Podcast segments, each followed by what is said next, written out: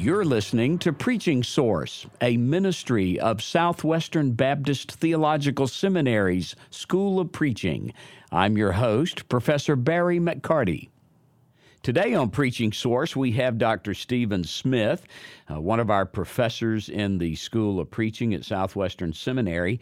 And today we want to talk with him about explanation and application of text driven sermons. Uh, Dr. Smith, you've written and uh, done some lecturing on this particular aspect of preaching. So, welcome to Preaching Thank Source you. today. Appreciate that. Uh, right out of the box, let's ask: uh, uh, Should should all sermons have both explanation and application? And talk to us about the importance of those elements and, and how that works in a sermon.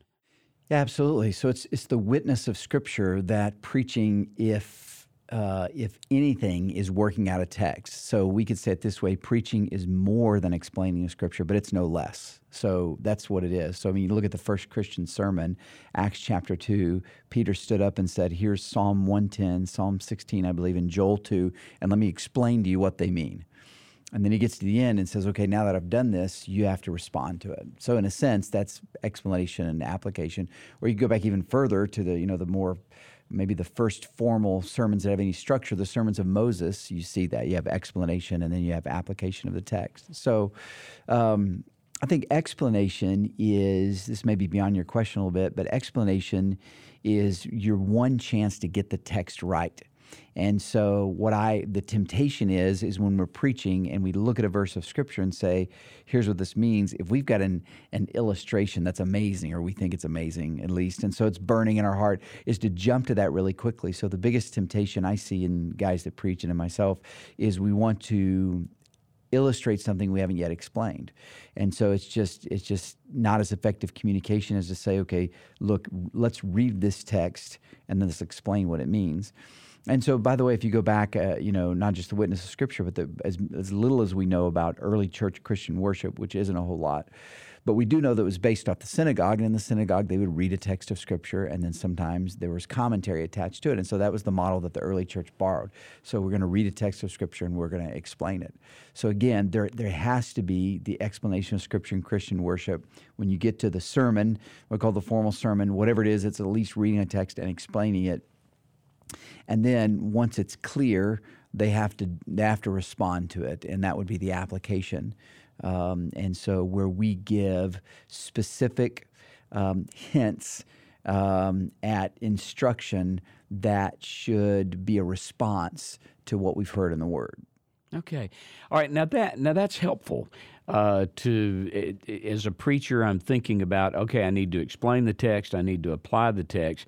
Uh, that's a helpful uh, instruction, though, to make sure, hey, don't start applying it until I have finished yeah. explaining it the way it should be. What uh, uh, do you have any other suggestions on how we can improve our explanation and our application? Well, I, I, think there's, you know, the, the old kind of homiletic way of looking at it, where these were called the functions of preaching. You know, the functional questions, according to Haddon Robinson, kind of his classic book, are, you know, what is it? That's the explanation. Is it true? And then so what? And so he makes the statement, I think is a great statement, that once we say something in the pulpit, we can only do one of three things with it. We can either explain it, we can illustrate it, or we can apply it. So, what is it? Is it true? And then, so what? So, when you think about that, I think that's exactly right. But I, I kind of couch those in in in three other in two other things rather. So when I make a statement about scripture, I'm I'm trying to do five things with it, and that may sound clunky. So I've kind of collapsed those five things into two things. So when I what I want to do is take a scripture, say here's this scripture. Now I'm going to explain it, and then I'm going to exhort. So under explanation, I put explanation and illustration. I'm just telling you mentally, this is how I think about it.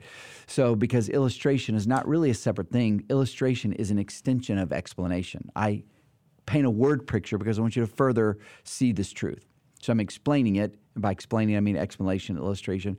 But I have to go beyond that because this is the way our minds work. This is the witness of Scripture, and that I want to exhort people to do something about it, which includes argumentation. In other words, this is why this is true, and that also includes you know application. But um, one thing I would say about application too is that there's a there's a little bit of a difference between application or exhortation. And I say little because I think they're overlapped. But anyway, we can. I'm beyond your question. We can talk about that now, or you may have a follow up question to that. Well, I actually I was wondering if uh, the preachers interpret the text, they explain the text, they apply apply the text. Of those three, I mean, is, is, there one of those that you think is more difficult or trickier uh, to pull off than the other?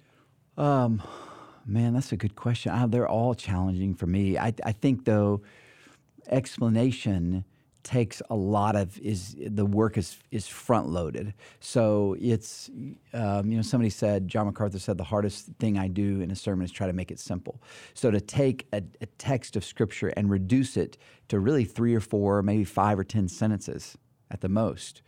Um, if you're working through a typical unit of thought, you know, two to 10 verses or a larger narrative, either way, you're going to divide that into the scenes of a narrative or the, you know, the, whatever the principles that are that are extracted from a, an epistle, and then you just got a few sentences to, to to say, okay, this is what this text says. And to me, that's challenging. That's where I have to spend time saying, well, it's that, but no, scratch that. It's not really that. It's really this. And so I think that's that's where you have to invest time in trying to be precise. Mm-hmm. Dr. Smith, Haddon Robinson wrote an article entitled The Heresy of Application, and his point was that applications often fail because they aren't specific. Can, can you help us with some ideas on how a preacher can make his applications more specific? Yeah, well, you're you're you know thinking about the people to whom you are speaking. And I, I think one, you know, before I launch into that, I think that's true.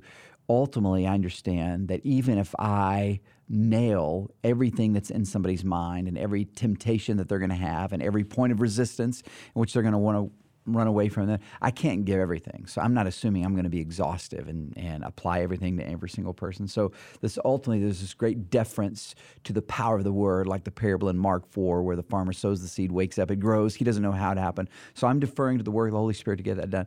But even still, I'm thinking about okay, there's a specific application to a, a person in the church. I'm framing in that man, my mind and I'm I'm explaining it.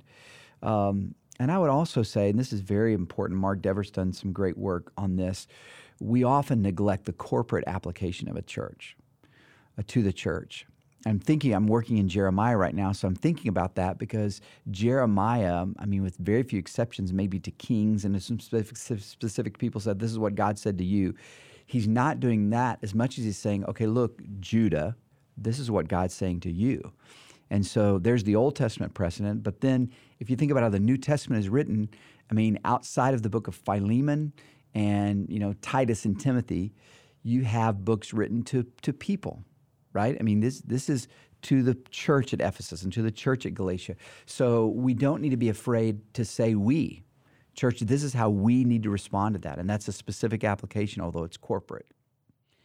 Dr. Smith, thank you. These uh, are tasks that every preacher has to do every time he steps into the pulpit interpret, explain, apply.